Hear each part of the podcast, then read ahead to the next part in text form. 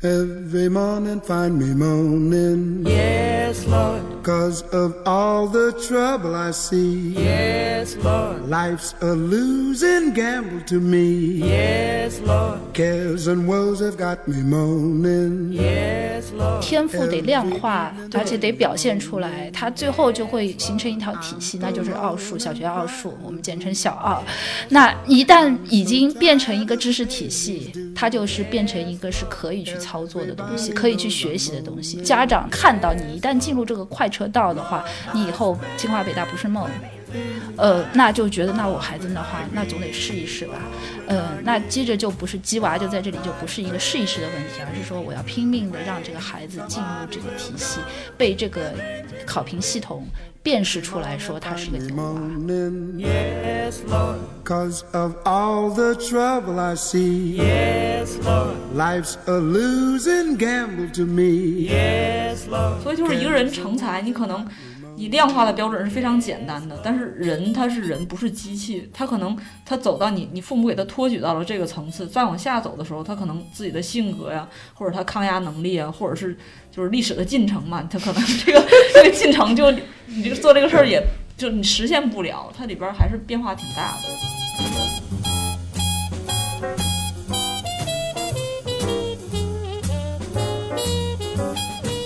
那我们的社会的容错率太低，对，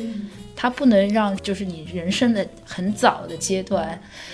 表现出不那么出众的孩子，还让他后面有机会。我们现在整个评价体系有点僵化，嗯、然后也没有给人有更多走弯路的机会吧，嗯、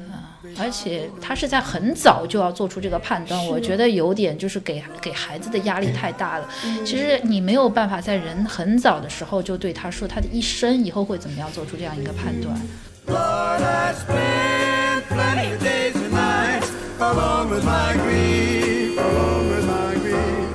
位听众朋友，大家好，欢迎收听新一期的随机波动，我是傅视野。我是建国，那今天呢，我和建国千里迢迢 跑到了海淀区来录一个也是最近非常热的一个话题吧，海淀妈妈。然后这一期我们请到了两位嘉宾，第一位是我们节目的老朋友熊阿姨。大家好，我是熊阿姨。这一期请熊阿姨来，是因为她去年其实做过一个相关的稿子，然后采访了将近二十多位的海淀妈妈。等一会儿可以让她来分享一下她的采访见闻。然后另外一位呢，我们请到了一位算是当事人吧，就是呃刘老师，她本身是海淀妈妈，然后她现在有一个在海在六小强的之一的学校上初二的小孩，然后还有一个呃在上幼儿园的小女孩。那我们让刘老师跟大家打个招呼。大家好，我是海淀妈妈之一。对，那我们今天想聊一下这个话题，其实因也是因为前一段时间有一张这个海淀家长征集家教的微信截图在网上传开了。对然后建国那天应该是看了一下这个截图，是不是？我是因为知琪发了一条微博，说她跟她男朋友凑起来可以满足、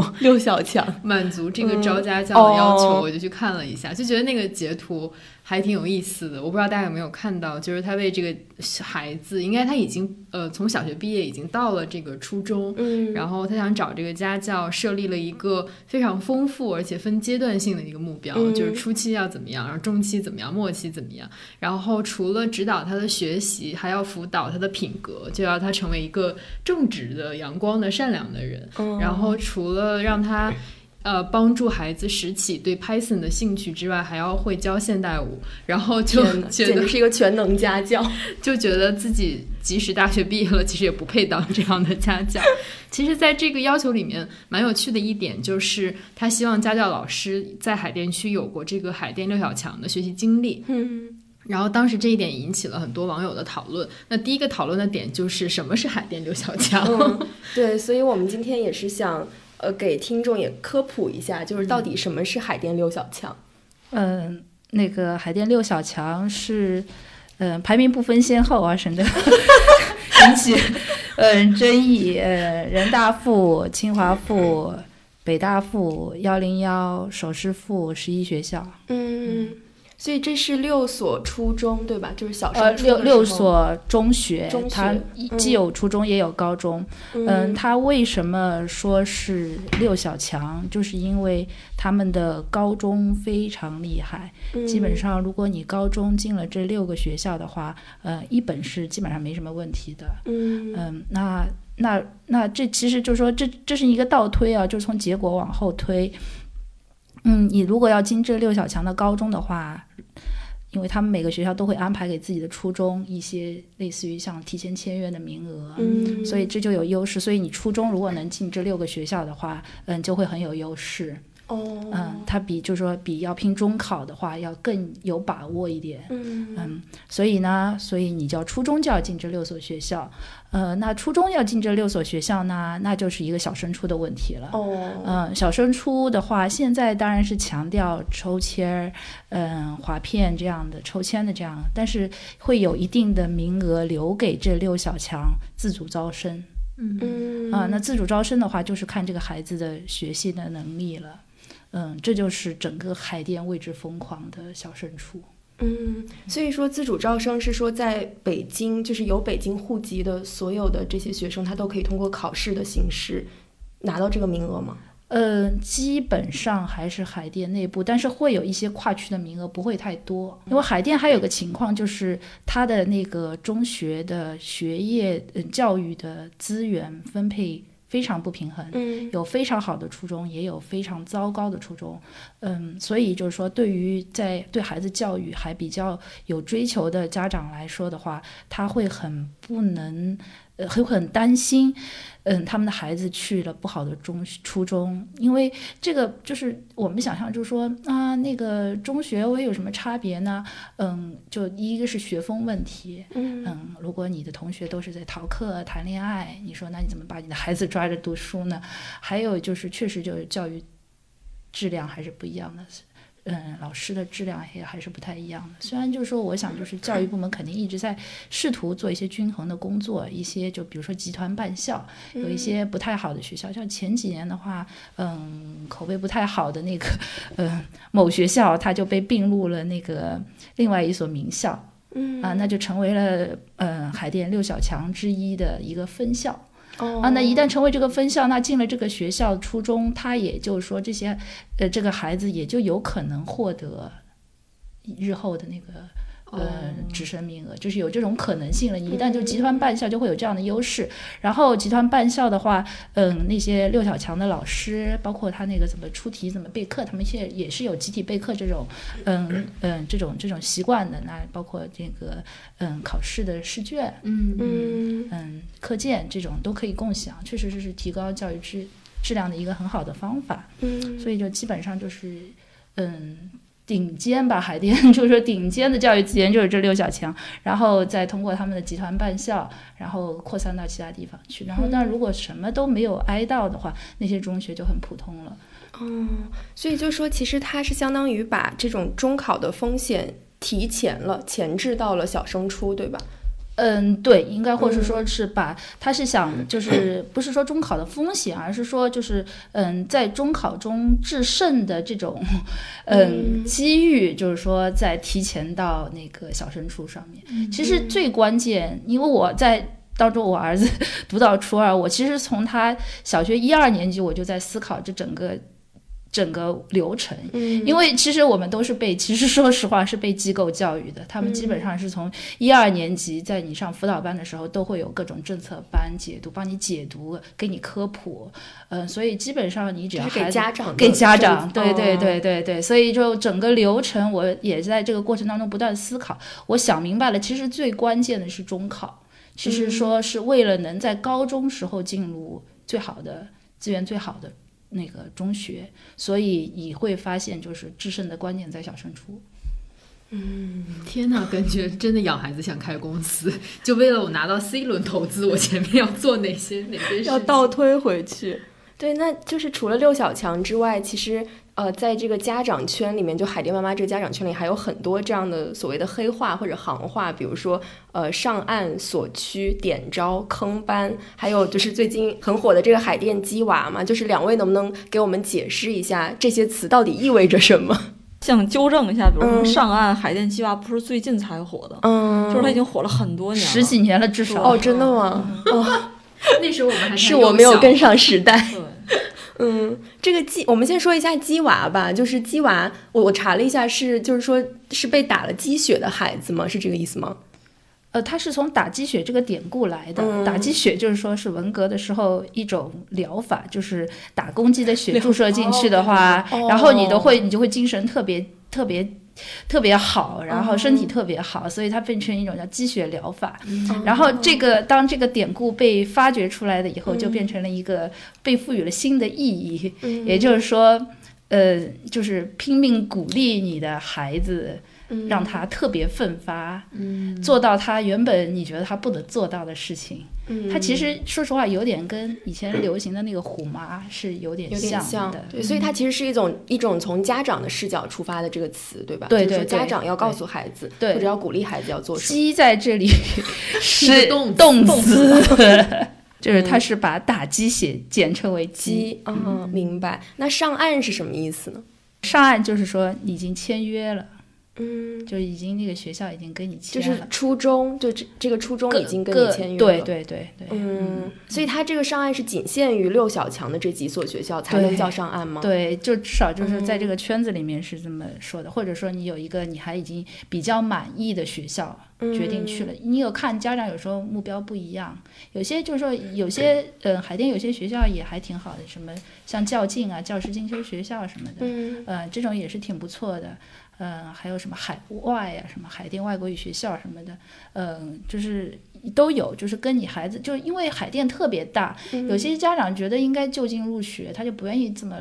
跑，所以就是说他有自己的喜欢的那个学校，嗯、他目标校他就事先签好了，那就算就算是上岸了。所以签好的意思是他没有通过这个考试的程序吗？还是说他这个说实话，上岸这个词现在已经不用了，因为就这几年教委的那个力度特别大，就是嗯、就差不多是五一以后吧，就开始要填志愿，然后摇号，然后就是有各种各样的特别复杂的程序，所以就是说，嗯，在此之前，就是自主招生更多量更大的时候，上岸这个词才比较有意义。现在这种自主招生的名额其实越来越少的话，就是说，大部分的家长都是要等到很后面，因为他这个摇号是一轮一轮的，嗯啊、有一轮一轮的，所以就是基本上你摇出一个结果来，你觉得比较满意，这就算上岸了。有些一直要到最后他才能就是呃，因为还有第一志愿、第二志愿的，总之就这个流程特别复杂，呃，所以就是说上岸是一个统称吧，就是说你已经、呃基本上确定了你去了哪个中学、初中。嗯哦，那所区是什么意思？所区是其实是因为嗯各个北京的各个区教育资源不太均衡，嗯，所以他为了。防止就是说教育资源不太好的区的牛娃流动到好区去，就是每个区还要有自己的，就是说保、保证自己的保护政策。保护自己的有好的学苗，所以也是保护自己的孩，就是这这个区不要成绩变得太差，所以他在那个嗯嗯小升初阶段是是不许，就是说如果你学籍是在嗯东城的，比如说你就不能去海淀。啊、除非你户籍也在那，你也要有个调整，那就是整个一个程序特别复杂。还有最关键的一点是，中考分数是各个区自己确定的。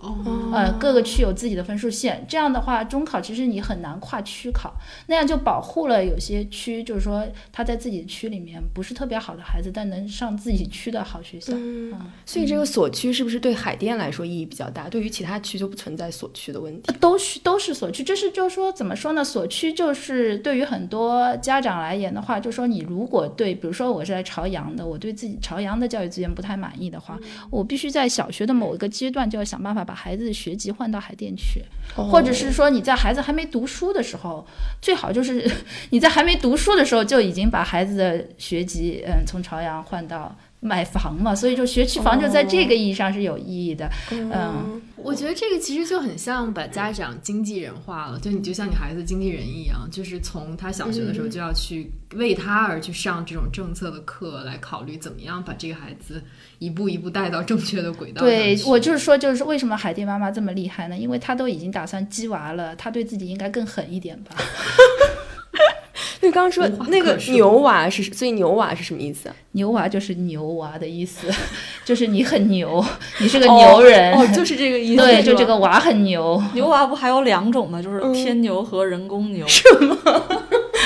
牛和人工牛又是什么？就是一个是靠天赋，一个是靠鸡娃鸡出来的。对对对对对，嗯，哦，我觉得对我来说，就是刚刚有八百个新的信息点向我砸来，然后我现在整个 脑子都是一团浆糊。对，还有就还有接下来几个名词，还有一个叫点招，点招是什么意思？嗯，点招就是六小强有一定的政策让他们自主招生。哦，就是我们刚刚一开始讲过的这个。哦，这个量现在在变少，但是始终都在。嗯，但是为什么会有就是这样一个政策，就是仅限于六小强，它可以有自主招生？因为应该是一九九八年是取消了小小升初统考，然后就变成学区，就是划区嘛，对吧？所以它这个就是保留这个也是有点像说教育部的一个这样的政策。因为其实教育是这样的，就是它有普惠式教育和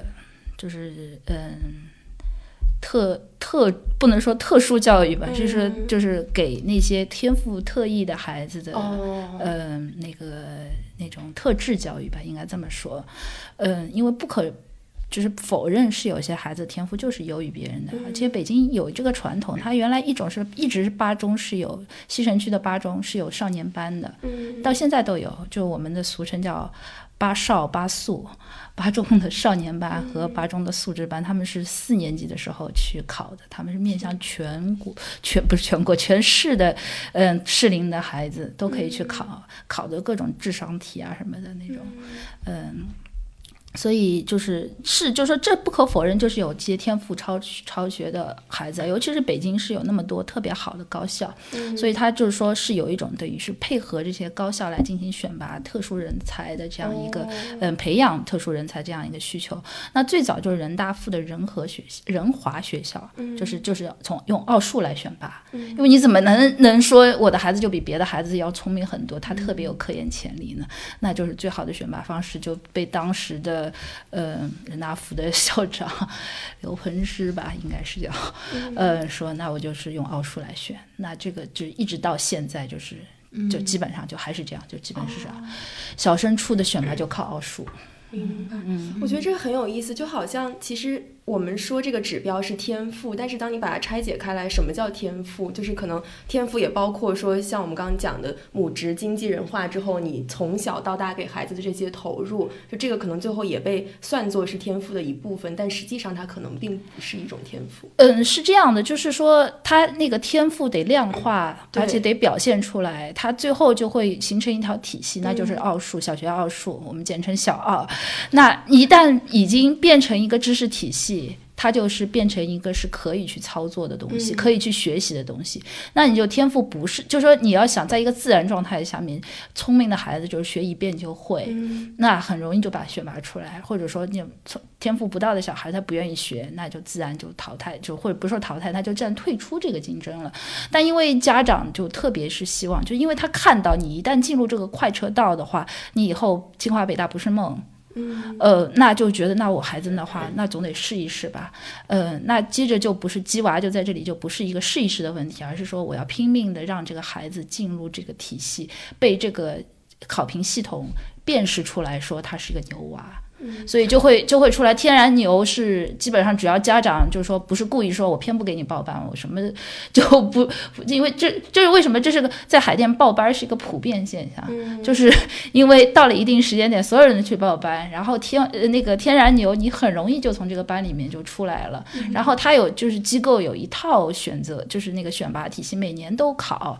然后你只要在考试当中，就是你从三三年级开始学吧，你你你考考的嗯前几名的话，他就会给你升班，它有不同的班型，就从普通班变成了那种创新体系里面，然后再一级级升，一直是打到集训队，所以就是说你很容易你就能被看出来，嗯，这是一个天赋超群的孩子。那还有那有些家长就不甘心，说那小奥嘛，就说也并没有难到说是高等数学那样的难度，它只是说是一个。知识体系，那我还是有办法的，那我就我帮孩子呗。所以说，基本上一个普通孩子就会就被迫在这个当中挣扎，是处于什么状态？他得上自己这个年级的，嗯，高班，就是那种快班，嗯特别难的班。然后为了能在这个班里面能跟得上呢，他得去上一个他比他高一年级的普通班，把知识点再学先学一遍。呃，然后与同时啊，就同时啊，在同一个时间段，然后呢，他还得再上一个嗯刷题班，因为你的量得跟上去。那别的聪明孩子做一遍他就会了，那一不一般的孩子得做五遍，他才能知道这题目怎么回事。所以这有个刷题班，所以同时就是说你会有这样的，这是这是一个常规操作。就我孩子读书读小学的时候这样常规操作，我觉得太残酷了。然后我们就是就三年级的时候遇到一个特别好的普通班的奥数老师，他就是觉得 那个规定的机构规定的题太难了，所以就用他上课的时候就是把整个知识点简化，让所以孩子觉得特别开心，特别愉快，然后他就考试就考得很好。但我仔细看过他那个题，他考得好的原因是他把所有他能会做的题都做对了，他所有的难题都不会。哦，但就他总分就高嘛，所以就是说，我就说，如果一旦量化了，你其实不知道你的孩子的特殊情况的，所以那他四年级就去了一个特别好的，就是创新数字班，就是反正是奥数这个很高的个班型，然后那讲的太难了，就是说我当时开个玩笑，我就我低头刷一下微信，我就不知道这个题怎么做了，就不要说孩子了，就是说他一开始他是这样的，上三个小时，所以您是跟着他一起啊，对对对对对，而且他机构是鼓励家长坐在后面听的，因为他预计到你的孩子不会的话，还得家长教。天哪，所以您听这课费劲吗？费劲，我不就说我低头刷个微信我就不会了吗？那这种情况回来怎么教呢？那就不教呗，或者找爸爸。啊，就然后然后所以就说，嗯，四年级我我就觉得这太毁孩子了，因为孩子实在是对读书一点兴趣都没有。然后我就五年级就给他降降到普通的创新班，嗯，但还是。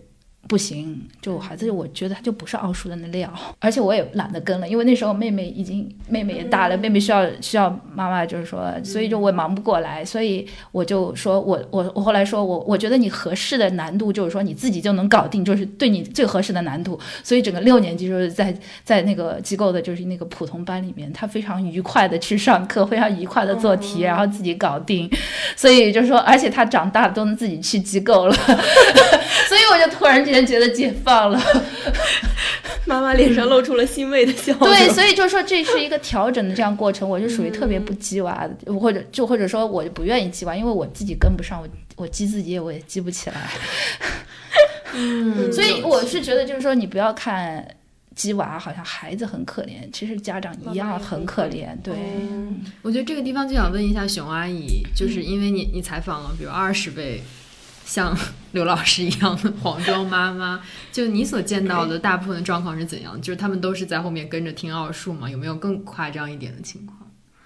呃，我先讲一下缘起吧。嗯缘起就是去年有本书，上东区妈妈破金包，它的英文版是叫 Park Avenue，因为那一条是上东区的那条街。哦，我是当时看热闹，然后买了那本书，嗯买了那本书，看了豆瓣儿的那个评论，然后有一个海淀妈妈在底下写书嗯评，就说说就是跟上东区差不多，我们黄庄妇女其实也是一样的。嗯，然后我觉得，哎，这个这个梗挺有意思，因为大家就是讨论海淀黄庄教育的问题，已经讨论好多年了，但是没有人就是真正的去写他们。然后我当时就去采了一些人，就本来想说随便随便搞一搞，然后写一个小短文就可以。结果就是你坐在那儿，二十分钟之内就会迅速陷入到各种黑化的这种包围里，嗯然后觉得哇天呐，就是跟我想的完全不太一样，而且你坐在那儿，就是你你可以在。周日、周六的呃周末的，就是早上八点钟就坐在随便海淀黄庄的 Costa 或者是那什么那几个咖啡馆，你会看到大量的这种四十岁左右的妈妈们，然后她们是就是衣着打扮都非常相似，就是他们都没有任何一个人拿名牌包。嗯就如果一个人拿 LV，他走在那个海淀黄庄里边儿，他会非常扎眼，就是觉得这个这个人跟气质格格不入，就所有人都非常朴素，然后 然后就拿一本书坐在那儿看，就等他的孩子等放学这样。然后那个他们就会，他们他们他们那种状态就是，呃，常年要在这儿，呃，跟着孩子上学，包括你工作日晚上五点钟到八点，可能就是他们要上课的时候，嗯包括在八点钟的时候就这个班儿下下课的时候，就黄海淀黄庄会堵得一塌糊涂。然后我就跟那个那个第一个那个写书评的这个海淀妈妈聊了一下，就可能就受到了各种冲击。然后我当时呃冲击的就是这个点，他一直给我强调说，整个这种海淀选拔的标准就是不断的水涨船高。包括有一个例子，就是说有一个叫 PET 考试，嗯，对，剑桥五级，对，你看我又忘了什么，就是这个呃，我我一定要说，这这个疯狂到什么程度？嗯就是英语，就是英语是没有一个客观标准的。最后，呃，因为所有的国内的竞赛都或者评那个英语的那个考试考试都被取消了，就不针对那么低的年级的孩子，所以就大家终于发现了一个很客观的标准，就是剑桥五级。嗯呃，然后它是一个嗯能力考试，所以它是相对客观的。它从最低的 KET 一直到最高的我忘了，因为一般大家考的第三级就是 FCE、KET、PET、FCE，然后然后那个呃，因为需求是如此之高，嗯然后又因为疫情的缘故，那个好多考点关闭。全国的 PET 考场都被北京的妈妈占领了，哦我就听到各种就是说去好不容易抢到一个厦门的考位，好啊，是吧？但他这个是针对，就是针对这这个年龄的小朋友不，这个是个成年考试，所以至少是针对就高中生的考试。但是他这是谁认证的？就是这是因为就是英国这剑桥的考试对，哦所以它是比就是比较客观，而且因为它是，而且它是因为它有很明确的能力对标的，哦，就是欧洲那个语言的那个那个 C 打头那个忘了那个，就是很明明确的一个能力的对标的，所以它是能就是很客观的反映孩子的英语能力。嗯所以它就被用来作为展示我孩子英语能力的一个方式。大家现在的心态都在于不知道它有没有用，但是我不能空口白说我家孩子英语很好，所以你就需要一个成绩。感觉刘老师是一个人形词典。对对对，这边说到这个，立即翻译一下。这个角柱讲完了，我还没讲完。然后他他就说说他他孩子应该是上初中，他说他的侄子比他的孩子大六岁，之前来在北京想读某个初中的英语实验班，他当时只要有 PET 的成绩就够了。就说不一定多少分儿，然后等到二零一二年的时候，PET 就已经变成标配了。如果你想进英语实验班，必须有这门成绩。然后等到现在，你就想进入六小强或一个好学校，你必须有 PET 的高分儿，就是层层叠加的。然后这个人，他呃，这个妈妈跟我讲了很多之后，我当时第一反应是很抵触的嘛，就我觉得那我我我我从小这么粗糙，我不也活上来了？就是我现在不也也受到了还还可以的教育嘛。然后所以我就说，那何必呢？就是呃每个区，然后呃的区别真的真的有那么大吗？如果你孩子不上这个好的六小强之后，真的有这么大的区别吗？然后他可能是终于等到我说这句话，然后从手机里边迅速调出来一张图给我，就是二零一八年清华北大在北京各区的招生人数，上面海淀占了。海淀这几家六小强占了百分之六十五的比例，然后像顺义呢只有十六个人，然后包括像一些更偏远的北京郊县，可能就是个位数了。就这张图就瞬间把我吓到了，就大家会以为说你在北京，你其实分儿都挺低的，然后你只要在北京某一个好学校上学，你就能上清北。但这张图就非常非常直观。然后呃，跟他快告别的时候呢，就开始跟他聊点别的，我就闲闲聊啊，我就说，哎呀，我说我我数学成绩特别差，就是我我特别担心，就说以后我有孩子了，我会辅导不了孩子的数学。然后这个其实只是我就是活跃一下气氛的这种话嘛。然后这个妈妈就特别认真的跟我说，她说你丈夫是做什么的？他是哪个学校毕业？他学的什么？然后她就后来说，嗯，没问题，你的丈夫可以辅导。然后这个话我就聊不下去了。结果这个数学的梗就不停的出现。后来我还还见到一个，就是呃，也是住在海淀的妈妈，她那个妈妈就是学习成绩一般，她是一个可能就是中大专、中专毕业的，但是她因为是北京土著，当年拆迁。就是整个的户口啊，包括他的工作，给他分配到了一个国企，就是他可能就一直占占了这个体制的福利，但他现在也要每天带孩子来上课，但但我跟他说话就会亲近很多，因为他自己把自己的位置没有摆那么高，他觉得我儿子是一个很有天赋的人，我要把他供进，就我现在的家庭条件，供他也很不很很很就不怎么费劲，那我就每天供他，然后有一天我俩就。跟那个奥数班出来之后，我又提到我说我数学不好的问题，而这个妈妈特别认真的跟我说，你有孩子的时候，在他能开始就是去婴儿游泳馆游泳的时候，你就要带他去游泳，然后多大的时候带多大的游泳圈，然后就是 多少频率去游。然后他意思就是说，只要你游泳就能开发孩子的智力，你的孩子以后数学就不会差。真的假的？对。然后包括我去年见见刘老师的时候，还有见其他妈妈的时候，大家都提到说，那个呃，因为刘老师也受过很好的教育嘛，就是以对对孩子的奥数，其实别看他刚才谦虚，他其实是可以辅导的。然后我真不行了，我现在连题都看不懂。但但但就是比如说，还是一开始还是可以辅导的嘛。然后我就去我就去听了一节，就海淀名师你真的去听了？对海淀名师的奥数课是什么什么级别的？呃，那个是高端班，嗯，是高小学中高年级还是小学三年级吧？哦对，然后那个听得懂吗？怎么说呢？就从前面我还我现在坐在那儿的时候，就发现旁边有家长开始做题了。我就看那个题，我就每个字儿都认识，但是我好像小时候也大概学过，但我已经做不出来了。比如说有一道题是一到五千四之中，可五千四互质的数字有几个？就什么叫互质，我都已经不知道了。然后，然后关于还有里边还我我看了一下刚才的 memo 写的说，今天的奥数课很难，尤其关于平方数、余数的拗口的解释，到关键的时候，老师不停的转换语气、加重语气、放慢速度，一字一顿的讲概念。我在第十五分钟就放弃接着听讲了，突然意识，突然醒悟到刘老师和什某某某妈妈说自己教儿子奥数时，隐约的那种还是挺自豪的感觉。我记得之前就是熊阿姨还给我讲过，就是好像她她采访的里面也有一些小孩儿，什么有一个家长的孩子，他也是有点像跳班跟上了之后，他就发现他们班那些小孩儿背的都是就是平方数，就从比如说二的平方，然后三的平方，一直背到十七的平方什么的。哦，这是最最初级的，这这已经是最初级的了吗？最最初级的，可能是你还要背一些速算的一些特殊数，背各种东西。对你这可能是一二年级的小孩，他上的头三节课的内容。我受到了暴击，你都没有办法想象，就是。太夸张了。但我觉得很奇怪的一点是，反而是我接触到一些那个，嗯，就清北的一些嗯教授，他们反而他们在教育上面就是更加那个放松一点，他没觉得孩子要学的那么深。嗯，我我觉得他们可能是意识到，就是说这东西天分的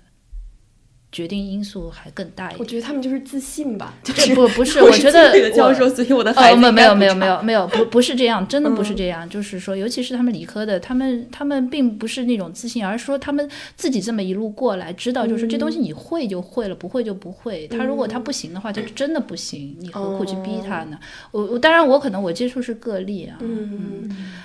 对，我觉得这其实也有一个代际的问题，就是我们三个，包括之前昨天我们还在聊说，好像我们小的时候还没有这么疯狂，就是没有像熊阿姨刚刚说那个一个水涨船高的一个过程。然后可能包括像刘老师说的，比如说上一代人，他对这个教育的感想就是，我可能通过自己的努力，然后我也没有上那么多其他课外的班儿，然后我一路走到现在，所以他对教育认知可能就是说，你会就会，不会就不会。但是对于现在很多人来说，他们就觉得说，哦，那我因为我身边的人都在做这个事情，我有时候觉得它其实是一种家长的 peer pressure，就是因为其他的家长也在这样做，所以我不得不这样做。就是我不知道这个有没有结果，但是我还是得去做。我我觉得还有一点就是我们叫观察者偏，就是嗯选就是那种你观察的话会有偏见，嗯就是因为你去海淀黄庄看，呃，那你看到的全都是报奥数班的家长。嗯那一些不报奥数班的家长你看不到，他们是隐形哦的，也是就是说没有声音的。那其实还是有的，在任何学校里面都有一些就是不报班的家长，或者说只是在我不去，因为海淀为什么海淀黄庄？因为所有的高端班都集中在黄庄，嗯对，所以就是其他就在遍布京城的各地都有各种各样机构的各种各样的点，有些就是说很满足以后我就就近上一个机构就可以了。嗯嗯，还所以就是就是，我就觉得可能就是因为我们观察那个地方，那个地方就会变得就是更加这类人就更加集中一点。其实我觉得各种各样的人都有吧，嗯各种各样心态的家长也都有。我确实碰到过有特别不能说佛系吧，就是就是说特别随缘的家长，嗯、没有觉得我非得让孩子怎么样。还有就是，嗯，就是我还有一些家长就是一种就被动的。就我孩子真的是就很早就体现出跟别人不一样的那种能力来，那你就只能跟着他，哦，嗯、这样你因为你已经是有这样的孩子了，你不能说就是有一种心态，就我不能耽误孩子吧，嗯，像这种这就是他他他他并不是一种意义上的鸡娃，这只是说，嗯，我尽到了家长的责任，要让这个孩子能够完全展示他的能力。嗯，那我也想问一下，比如像他们要去学 PET，然后或者是要去考这个试，然后要去学奥数，可能同时在小学时候要上三个等级的这个奥数班，呃，这个是是不是育儿成本是非常高的呢？哎呀，怎么说呢？我其实我也一直在思考这个问题啊，就说我们我们现在一直没提到机构这个话题，就是说机构在这个嗯京城的这个教育战争当中是起到一个非常大的推波助澜的作用的，因为它提供了这样的服务，它。它让孩子在这个课堂教育之外，又有多至少每周要能够多出三到，我不知道最高能到多少，至少是就是上一个班就三小时嘛，嗯，这样再加上来回来做作业的时间，就是学习时间，而且他往往是提供的是嗯更加。就是培优，我们叫培优，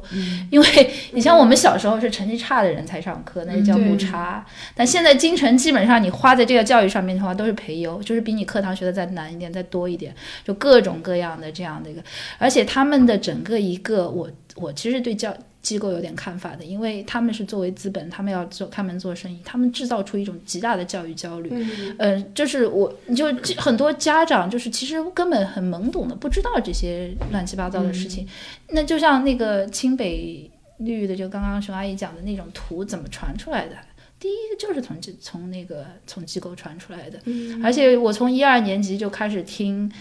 机构的老师讲科普，就是在讲整个教育版图，你如何要提早规划，就是他们最经常出现的四个字，就是提前规划，然后不断的强调，作为家长，你不能耽误你的孩子。他给家长那种巨大的压力，就是如果你的孩子以后嗯表现的不好的话，是因为你家长没有做到位，你没有给孩子提供一个好的学习环境，没有培养他的好的学习习惯，然后没有给他做错题本儿。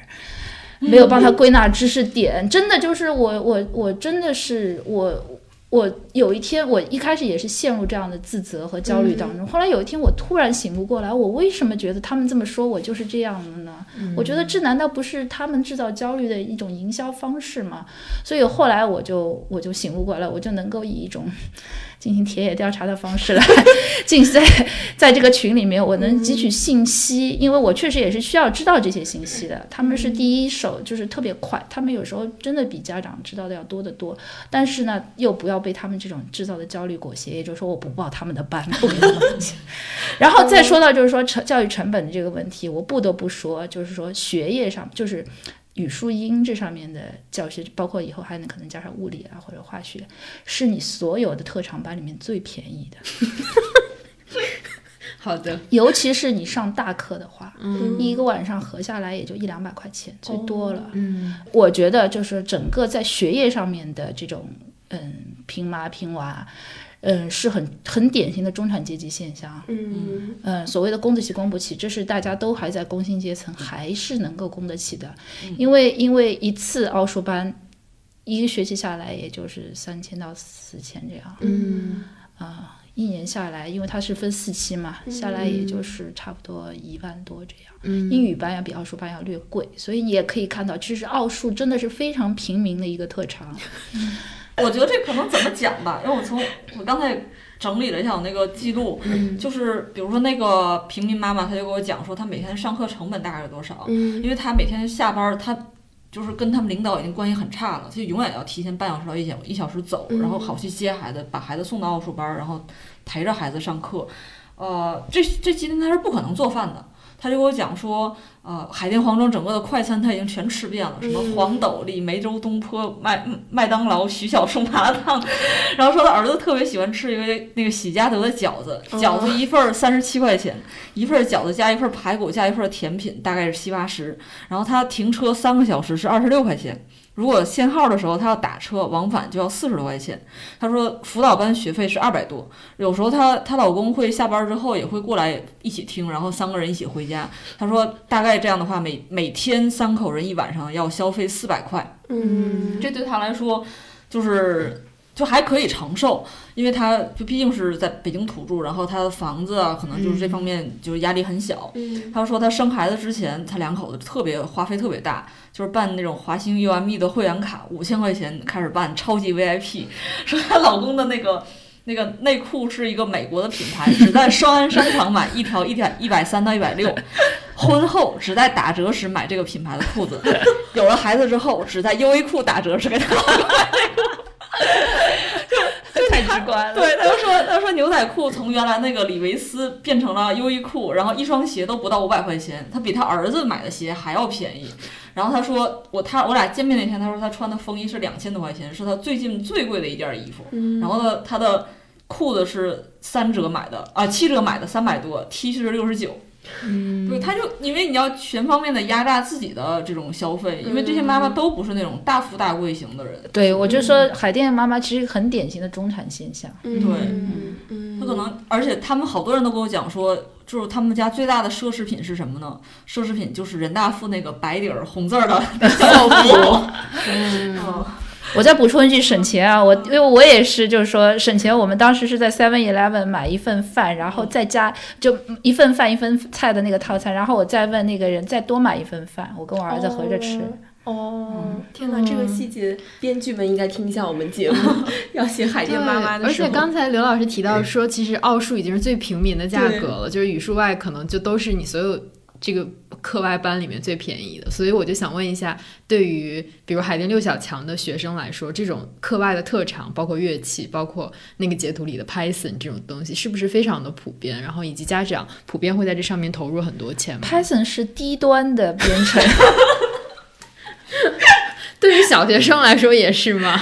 你去看看，你们就是没有关注，就说 Python 有幼儿有，就是真的就是就是几年几年级的小孩都开始学 Python 了。嗯，一开始是 Sketcher Two，这个都已经因为 Two 就是就是太低端了，所以 Python 就是说 Python 还是属于幼儿比较友小小孩对少儿比较友好的，所以就已经全面进入那个小学的课外班了。哦，然后进入中学的话，Python 已经不够用了，一般都是直接 C 加加了。我都不知道。就如果如果是你要把它当做一个特长来学的话，那就直接 C 加加。我还想问刘老师刚才那个关于编程的问题，因为我记得那个招家教那个截图里面，其实也有写他那个孩子才十二岁，好像已经拿到。比如机器人几级，还是工信部评的一个级，然后 Python 也学了一年。你刚才提到，现在 Python 已经是小学二三年级的一个课外兴趣了。然后我们录之前，你也有提到，就好多海淀六小强的这种牛娃这种小孩，其实是奔着去做人工智能、去做计算机去的。所以这是一个怎样的选择的过程？就他们为什么认定了这条路？还是这种比如有编程、有数学天赋的孩子，觉得 AI 现在是他们最可以企及、最可以梦想的一个领域呢？这个我觉得回到最根本的，就是说你我们怎么评判牛娃？嗯，因为一旦你确定用奥数来评判人的能力或者智商、学习能力的话，你就无可避免一路往数理特长这个这条路上狂奔了。所有就是说其他的特长，就是说很快就开始分流，你画画好的就开始走艺术特，就是那个就就是美术特长，然后乐感好的你走就是音乐特长也都有。那普娃的话，就是说就是就随着大流走，但是就是说最一骑绝尘的还是那个数理特长，因为他是他是这么那个来选拔你的，所以就是说像那种文科好的孩子就特别吃亏，就是他文字感觉好的那些孩子，嗯，因为没有什么其实可以。选让他们来选，就是选拔的这样一个标准，而且其实也也比较难来区分。但数数理是很明显的，然后那因为他们一开始就能够嗯被辨识出来，然后他们整个学习的也是在这上面强化，呃，所以就是说，那他们自然而然的发展的目标就成为了就是我们社会上面更看重的数理能力，嗯、所以就就是在 AI 呀、然后就是就是那个有那个笑话，就清华的所谓的摇钱树三个班，呃，摇班那个钱学森班。然后那个就是他们的数学实验，就是数学的那个就是特长班，反正，嗯、就是就是就是这是最能被肯定，也是被这个社会的价值所肯定的，呃，因为也是就是因为你想最后最后的目标是他们能进清北，然后他们进清北的目标是为了在科研上面，呃，能够很更早的做出创新，所以这其实是这个逻辑是这么一路回来的。就所有的这种对牛娃的选拔和培养，都是回到那个目的。嗯，我觉得我们就是还是要看到这个最背后的逻辑是什么，而不是说啊，我以后要赚多少钱。但是因为呃，你这样的人是更容易赚钱的。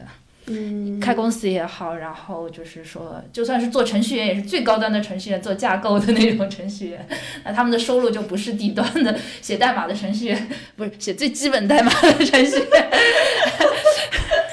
有一种遮掩不住的等级观的感觉。对，其实我也很烦这个事情，但是你最后你看，就是说，这不得不承认，这个世界是是不一不是平的，不是平的，我就觉得好像所有东西都可以被量化。对，我是嗯对于被量化这件事情是很反感的，但是我觉得人是不同的，有些人就是在某种程度上面比另外一些人做得好，这个我觉得我们是要承认的。是的，我觉得这背后是说，确实是被被量化之后，它是被等级化的。就比如说像刚刚刘老师讲的，可能大家会觉得说，在这个顶端的就是数理，包括为什么，比如说文科好的人或者文字感好的小孩，他这个东西，他这个感觉没有办法被量化。而也没有办法承认，因为你说对写得好的人最后就很穷啊。对，所以我觉得这其实它这个底层的运行逻辑，我觉得还是挺重要的。然后它其实也决定了现在很多社会上的这个格局嘛，就包括像我们现在从事文字工作，确实是很穷，这是一个毋庸置疑的事实。所以你这个天分也是不被。不会刻意去被辨识出来，然后也被对，认可。其实就是从刚那个逻辑追溯回来，他可能就是从一个人小学的时候就开始了，他整套逻辑都是这样运行的。我觉得这么想想还是蛮可怕的。就是你一开始就被这个逻辑踢出去。也获得了自由嘛，也还挺好的。不过我觉得就这种想法就会潜移默化的影响海淀海淀妈妈，她就是人做人的价值观。嗯那她可能会把所有东西都量化，就最简单的。另外，她就会觉得说，我只要进入上一层，我就会比下一层享受更好的东西。嗯就是我第一次采访那个第一个记那个采访对象的时候，我我觉得有一个点就让我就隐隐觉得不太对劲，因为当时是那个成都七中实验学校在网上闹一个非常大的事儿，说他们那个食堂里边有各种过期的变质的肉，然后家长就去围攻学校，就让他们给个说法。呃，当时那个事儿炒得非常热，而且因为成都七中实验学校，七成都七中是成都最好的嗯，四七九那几个学校嘛，它的实验学校是它外边那种集团化的分校，哦。那这个分校也很贵，呃，然后我就拿这个事儿问那个妈妈，我说你看他们也花了这么多钱，上了这么好的学校，就可能最后孩子吃的是这么糟糕的食物。嗯，她说，实验学校不是成都七中本校，感觉像杨奇涵那个北师大还分本部和对，他说他说他们上的本来也不是那个最好的学校，说另外就说我的孩子在清华附中，然后清华附我们的我们的那个家长是有就是什么监监视团还是什么的家长业务业委会，然后说这些家长会定期的到食堂去检查。他说你看。这就是我为什么要我的孩子上个好学校，因为我到时候可以保证我的孩子就享受最好的服务，然后最好的待遇。我心想，那那也不是全国能有几个人上清华附的这种好学校呢？那难道就说我是一个四川中小城市的人，我就孩子就一定要吃不到好的食物吗？这个你这个这个逻辑是反的呀。嗯他会觉得说，如果你上好的地方就不一样，但实际上好的好的地方藏污纳垢，可能完全也是一样的这个东西。嗯然后包括说，你孩子学数理化成绩很好，最后是不是赚的很多？是不是一定会取得那种很好的那种，呃，就是科研地位嘛？我觉得最值得证伪的就是说，北京所有。啊、那个海淀黄庄奥数班尖端班的这些老师，全都是当年各个对，这就是我曾经戏称过，形成一个完美的闭环。对他们全都是对，因为就是学而思最近就是跟北大达成战略合作关系嘛，然后从直接从北大毕业生里面招他们的老师。对，这些老师全都是各个省，包括什么江浙那种最好的教育大省，考就是数学竞赛考一等奖头几名的学生。嗯对我这个搞的，呃，我采访里边有两个案例，一个案例，一个案例就是。就是家长们口口声声声传的北京一个特别特别有名的一个海海淀奥数名师，那个名师是八七年的，他是北大毕业的，具体是谁就不说了。然后他们就提到这个老师就是奉若神明，哇，那个老师怎么怎么样。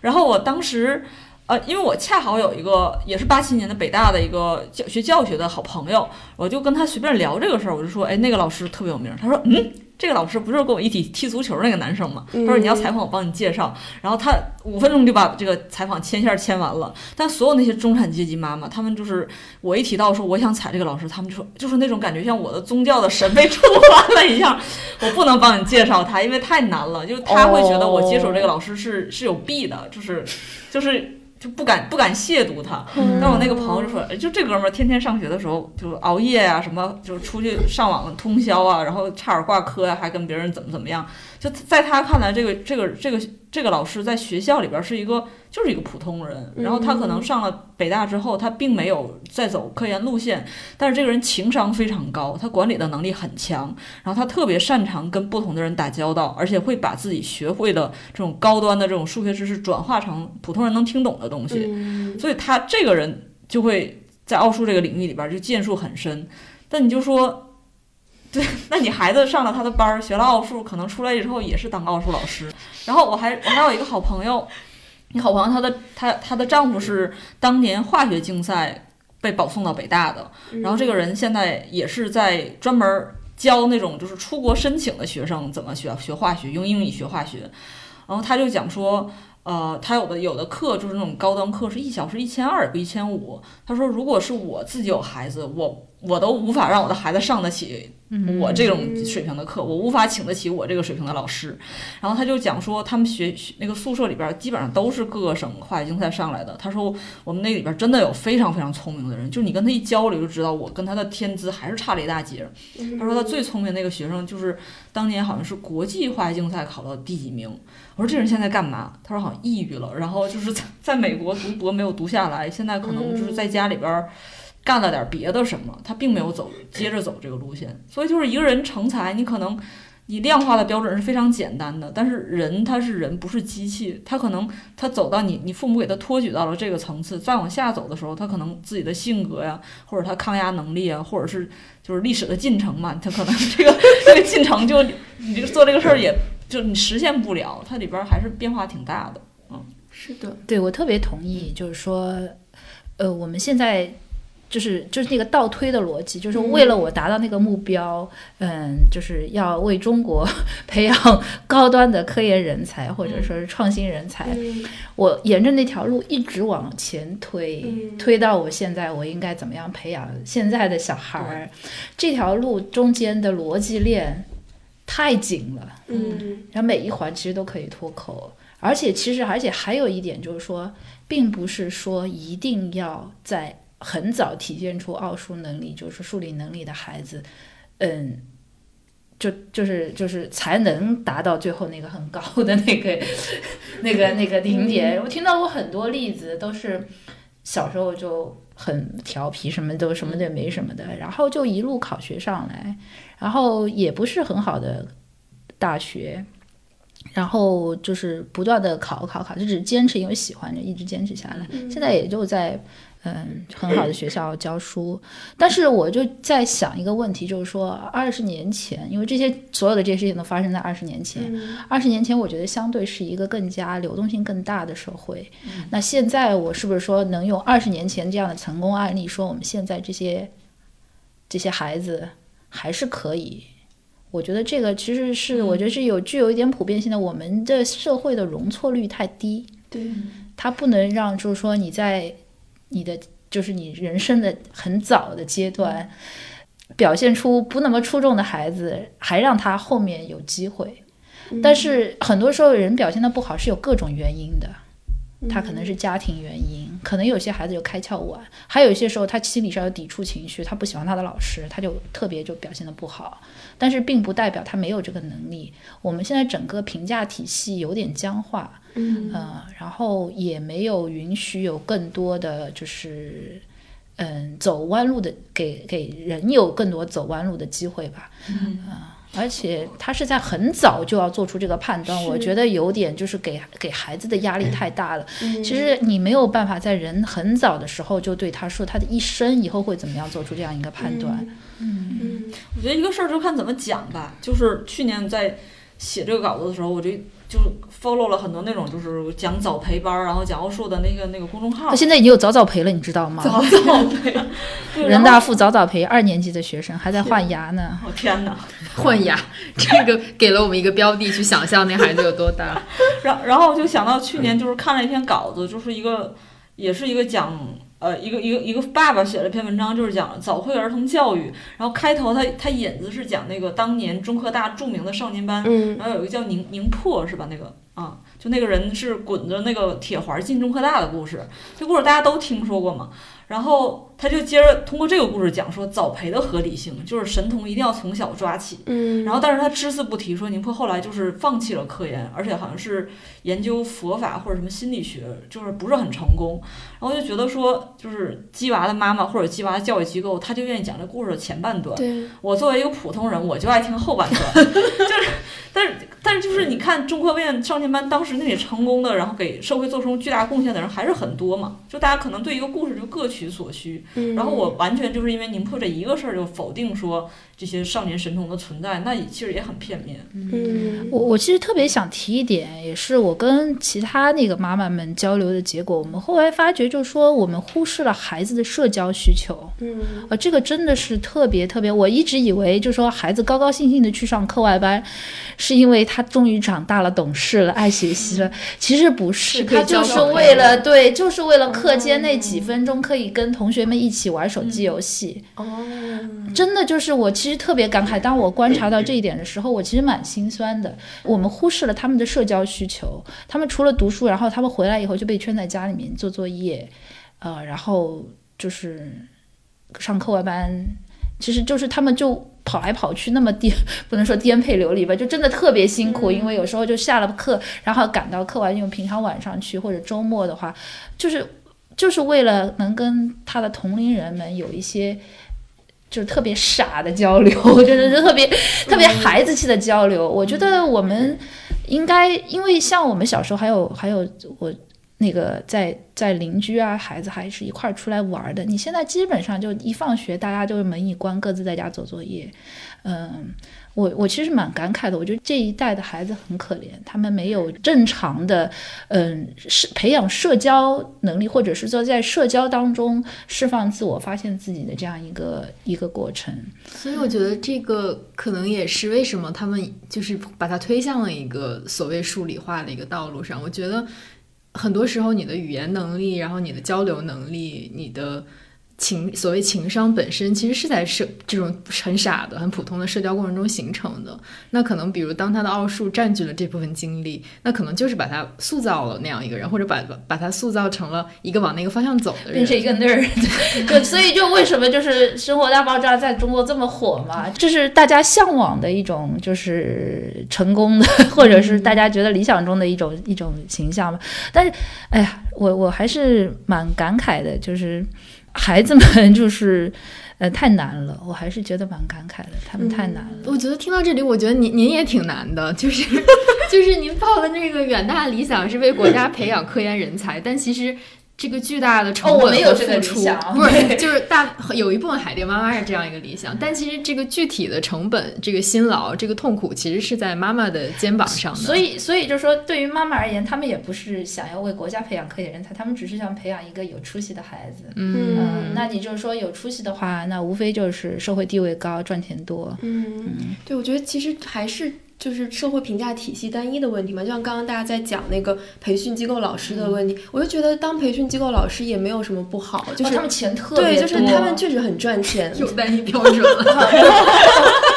感慨一句，你知道吗？很受尊重啊很受尊重。对，就是就是，我会觉得说，我们可能有一套标准是说，哦，我们有一个有点像目的论的，我们从小学开始培养到最后，他可以为国争光做贡献，这是一种可能比较主流的，或者很多妈妈希望培养出来的小孩儿。然后，但实际上，可能如果一个北大数学系毕业的老师，呃，一个学生，然后他去开了一个培训机构，他变成了一个很好的 businessman，我觉得其实也挺受尊重的，就是好像他不应该是一个互斥的这种体系嘛。对，然后刚刚也聊到这个社会容错率很低的这个问题，我也在想这个问题。其实我们上上周聊的那个房子的问题也是这样，就是里面有很多逻辑是相似的。就像呃，你一定要赶早不赶晚嘛，你要快点买房，不然的话你的生命就是在贬值。我觉得跟这种小孩就是你要快点就有早陪班，早早陪班，其实都是很相似的逻辑。然后我们上一周也讨论了一个问题，就是我们有没有一些 alternative 的这种出路？就是我不知道对于两位来说，一位是就是采访了很多海淀妈妈，因为自己是海淀妈妈，就你们觉得有没有一些除了这种我们就是走单一的这种教育体系，走这个很窄的路去争夺这些教育资源之外，有什么其他的出路吗？我先说一句，嗯这个问题我在第一次采访的时候就问出来了。嗯然后那个家长说，教育就是父母的能力有多大，容错的能力就有多高。哼太太残酷了，这是事实。嗯我我还是就说我有两面啊，就是我有我有很理想主义的一面，但是我有很很很世俗的一面。我理想主义的一面，我认为教育还是要培养人，要充分发展一个个体的可能性。那而且这个孩子他是独立于父母的，嗯所以就你父母不能以一种呃我希望你成为什么样子的态度去对待孩子的教育，而是说我要观察孩子是什么样的，我帮助你去发展你自己的可能性。这对我而言是教育的理想。呃，而且我觉得就是说你怀着这样的理想，对于孩子的很多表现，你就有更加的宽容，然后也更有耐心。呃，这是一点，就说，但是我必须承认这个是理想的一面。嗯、但是我还有很现实的一面，很现实的一面就是孩子确实是在一个竞争的环境当中。嗯，然后还有一点就是说，你确实是不能任由他自由发展，因为他自由发展的话，就真的是整天在那边玩 iPad 游戏。呃，然后还有就是说，如果你说啊，上任何学校都是无所谓的，这也是不现实的，因为有些学校的环境就真的是跟你希望就孩子成长的环境不一样的。嗯，就是那个也有什么打架的、谈恋爱的，所以你也不希望你的孩子走到那样的环境当中去。所以就说有很多很现实的考虑，呃，那你就在当中找个中道吧。嗯然后至于说容错率这个事情的话，我觉得就是说家长只能陪孩子一段，你陪到就是说读大学吧，或者至少大学毕业吧，然后其实你就管不了那么多了。孩子一旦成人离开家了以后，嗯、他就他如果就说他该犯的错他都会犯。嗯如果你不允许他在年小的时候有自主的想法的话，你完全把他安排好的话，他长大的话，他一样的会该干什么干什么。所以我的一旦想明白这一点事情的话，就说对我就更加就说会更加放手一点。我情愿他是他自己现在发展出一套自我控制的。那个机制吧，呃，我也不想说也强行的是我来做做这件事情。还有一点就是说，我有两个小孩儿，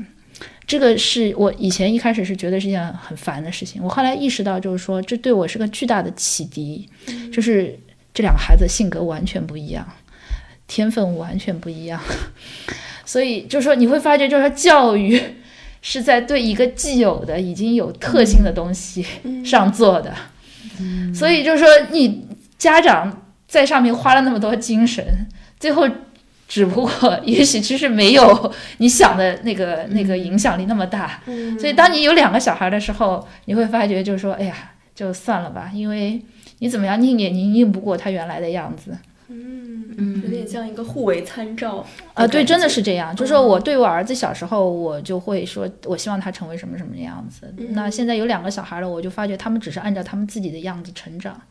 终于承承认了外力抗不过内力的作用。不，因为这个怎么说呢，还是一个相互的。就像我女儿，她现在呃幼儿园，然后我还是就是相对很焦虑的，也不是很焦虑的吧，就是觉得就是说啊，数学班嗯、不去报吧，我网上用一个就是我就不点名说，也不也不给人家机构做广告，那些网网络的那个教育，就说也就提供了一些可能性，你还是会让他学的，数学学起来四五十，现在不叫数数学，对于幼儿园这样的小孩，他们用的叫思维课。哦，嗯，天，对，就是思维，然后英语学起来，然后外教口语课学起来。所以我想问一个特别 cliche 的问题，就是在这个过程中，作为一个妈妈的感到的压力是比爸爸大很多的吗？爸爸就觉得他的孩子好极了，就是报不报、上不上这些班，他的孩子都好极。不，他就觉得就是孩子他自然就是那么好的，天哦，就是他没有看到妈妈在其中的付出。对，嗯，所以从最先的这个提前的策划道路，到具体的报班，到陪他去上课，基本上基都是妈妈在操心。就反正至少我们家是这样吧，因为我听说过有很多很靠谱的爸爸，就特别操心的爸爸。听说过。嗯，对对对，是有的，是有的。对，熊阿姨在采访过程中有遇到过特别靠谱的爸爸吗？就除了省钱买不买内裤不买名牌内裤的那个之外，哦，也有也有几个，个位数吧。我有一个采访对象，她就是是一个单亲妈妈，她一直自己带着这个孩子长呃成长，而且她过得就是其实挺难的，因为她的收入并不高，然后孩子的父亲给的抚养费也并不高，她基本上在孩子出国之前都没有任何积蓄。她把所有的这个钱都花在了孩子的教育上，然后每次跟妈妈们见面，他们就聊天嘛。然后他从来不说自己是博士，因为他你在这个圈子里边炫耀自己的学历没有用处，他们只会把那种孩子成绩最好的孩子当做厉害的人。你妈妈是什么身份，别人不在乎。哦，然后他全程跟那么多妈妈关系很好，所有妈妈都不知道他是单亲妈妈，因为那些人的父亲也不出现。哦，就是没有什么太大的区别在这件事情上。对，然后然后就是能感觉得到，就是很多妈妈就是。他只要他这个爸爸体会出哦，老婆你真辛苦，然后就是老婆我来出钱，你来出力什么这种，多说这多多说点这种话，这些妈妈就会说我老公不错。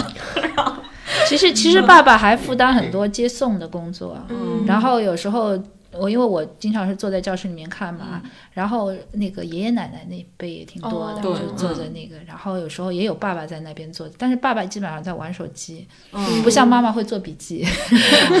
嗯，刚才熊阿姨这段话，就是她提到一点，她说，就其实你当你陪你的孩子一起玩或者一起去上课的时候，其实你不是你是谁，你是谁谁谁的妈妈。对对对，我想，就是刘老师作为一个老师，就是在这个育儿的过程中，会有这种，比如偶尔的，就似乎自己的主体性被被育儿这件事情磨掉的感觉吗？没有，因为这是我孩子，就是说这个就是虽然我说你让他自己发展，但是如果就是你看到他好，你也挺高兴的，呃，然后而且就是说，因为从孩子生出来那天，我的主体性已经被打了折扣。所以就说这并不是孩子从上了奥数班才有的感觉，他即使在家里我也得陪他，甚至有时候我宁愿他去上奥数班，我还有自己看书或者刷手机的时间，否则的话他在家里就是你陪他。哦，嗯，所以我觉得就是说，这个是个很微妙的感觉，因为我自己没有那么强的怨念，因为我没给他报很多班。嗯，而我觉得留白是很重要的，这还是我这样讲，借这个机会表达一下我的教育观。其实我希望把这个教育观，嗯、让影响更多人吧，就一点私心，因为我觉得我真的觉得留白特别重要。你要让孩子有自己处理的时间，就是他自己安排的时间，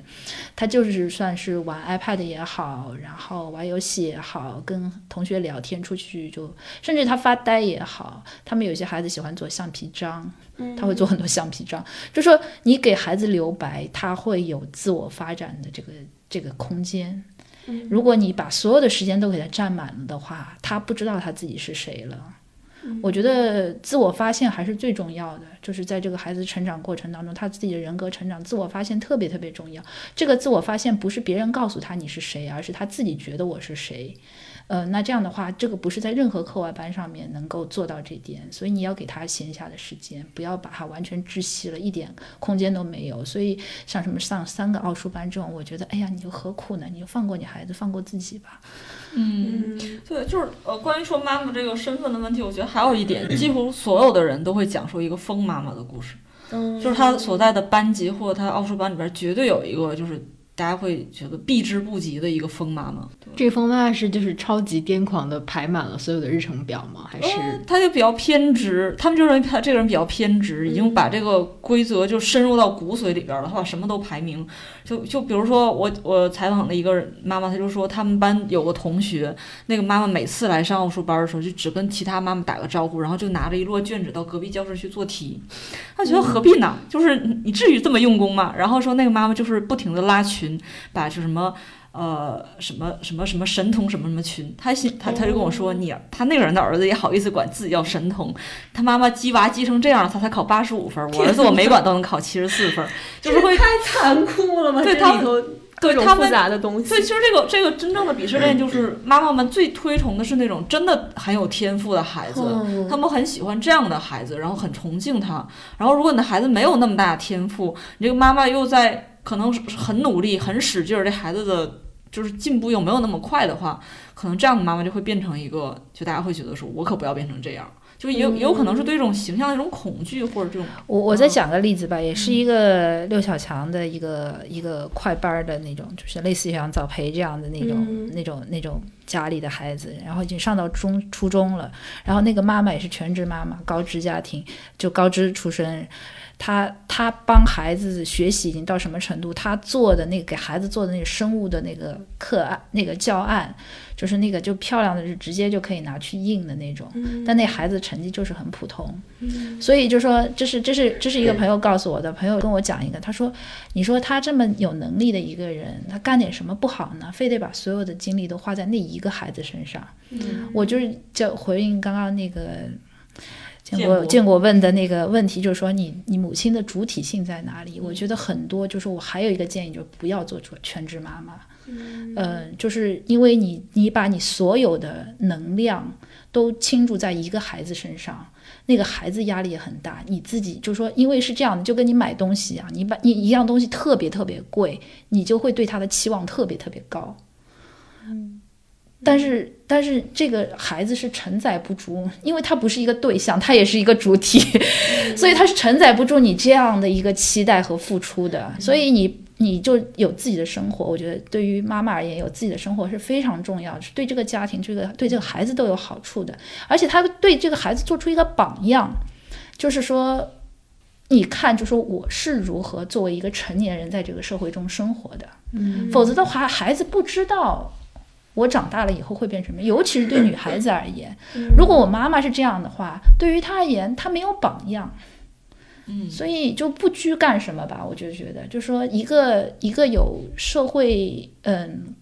身份的妈妈，我觉得是相对要更加健康一点的妈妈。嗯，对，我觉觉得就是好多污名化也挺严重的。对，就就比如说，你看那个什么韩剧那个《天空之城》啊，对对对，里边全都是那种。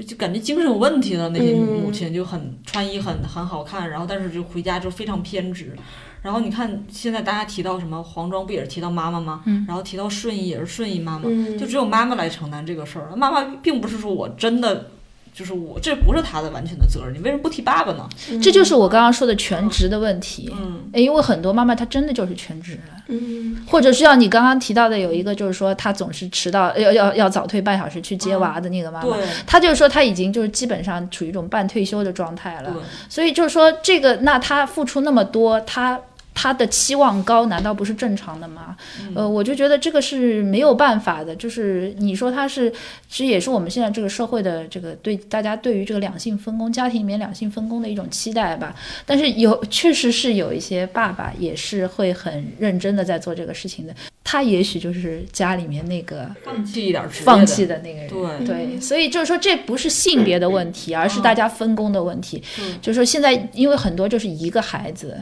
嗯。一个孩子也更加就激发了这种大家的这种就是焦虑。嗯。因为如果如果你那么多呃时间和金钱的成本在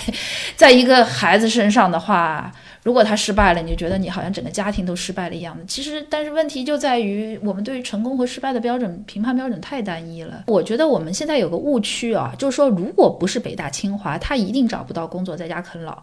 就是没有中间状态，你知道吗？但是我们其实大量的人其实生活在中间状态，我们本本分分的有一份工作，有一个适当的收入，能够养活自己，然后结了婚的话能够养活家人，就我们也是这么成长。为什么就是大家有一种，我觉得一种一种思维定式，就是如果不是北大清华，不是年入百万，他就一定在家啃老。是海淀妈妈这么觉得吗？哦不，我觉得这是一种思维定式。对，其实我觉得这还是有一个分层的问题。我也不觉得说我们现在全社会大家都觉得说，如果你不是北清毕业的，你不年薪百万，啊对对你就不是一个成功的人。我觉得可能还是说，比如说在海淀妈妈里面，大家会有一个对于未来的期待，说我的孩子一定要上北大清华，我的孩子一定要年薪你要考虑到嗯。海淀就是北清率最高的地方，对对对，就是所以他这种大量的焦虑其实往往是从这儿来的。对对对，然后刚刚其实还讲到这个社会性别分工的问题，我其实又想回到这个问题讲一下，因为刚刚刘老师也在讲说，呃，女性可能还是有需要有一份工作，其实这个到底要不要做全职主妇，或者全职主妇在多大程度上是被社会或者说被你的家庭认可的，也是最近比较火的一个问题嘛。我会觉得说这里面其实会有一个历史的维度，我们是要注意到，就是在中国，因为就杨可他之前不是也研究那个母职的经纪人化，他也提到了一个很大的背景，就是首先是九十年代开始的这个新自由主义的这样的一个浪潮，包括呃把教育变成投资的这样的一个风潮。然后另外一点就是说集体主义时期的这种公共育儿制度，它其实是在萎缩的。然后在这个萎缩的过程中，包括可能单位解体啊，然后这些呃国家教在教育医疗方面的这些公共福利，在这些私人领域其实是全面后退的，所以就相当于让这个私的这个部分从公里面拖欠出来了。然后这里面又有一个因素是说，一直在我们私人领域其实是有一个家庭分工的这个性别分工在的，可能就是比较常见的就是女主内男主外，然后或者是丈夫负责经济方面，然后母亲负责照料。我觉得，所以因为有这个历史遗留的整个的这样一些结构性的因素，所以才会导致我们现在看到的是这样的一个状况。然后包括可能在全职，呃，就是在这个教育的领域，可能妈妈更多的负担了这个育儿的工作。但是另外一方面，我好像也不会觉得说我们一定要倡导女性有去去做一份工作。我觉得这好像是说，在我们承认了这个社会结构没有办法改变的前提下，我们让女性做出这样的一个个人的选择。可能另外一个方向，我想的是说，如果社会可以更好有更好的福利，或者说如果女性在家庭内部的所有的这些育儿，包括我们刚刚讲到的母职的经纪人化，他其实就像开一个公司一样，他所有的这些统筹的这些他的劳动，如果是可以被认可的话，其实女性在家也是可以的。其实我为什么说就是全职妈，我不是就是说贬低全职妈妈，嗯。我其实我就是在说，就是说孩子是没有办法承载嗯。一个成年女性，尤其是受过高等教育、有很就是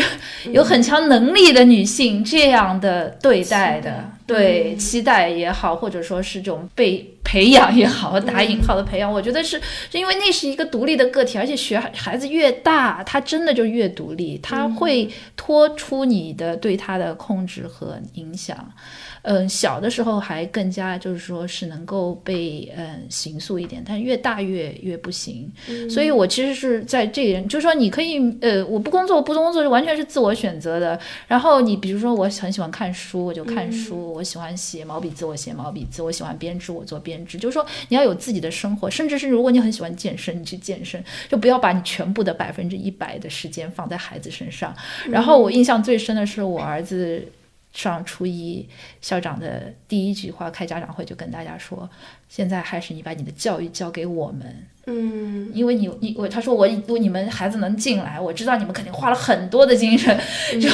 把把他们就是养的这么好，但从现在开始把孩子交给我们，你就负责让他们吃好、睡好、休息好嗯，就可以了。”但是就是实际上现实是这样的吗？现实是家长还是继续很 焦虑。嗯 但我我其实我自己的体会是，就是说，嗯，优质的教育确实是优质的教育，所以就是说，家长其实有一个平衡，就是如果学校教育已经那么好了，孩子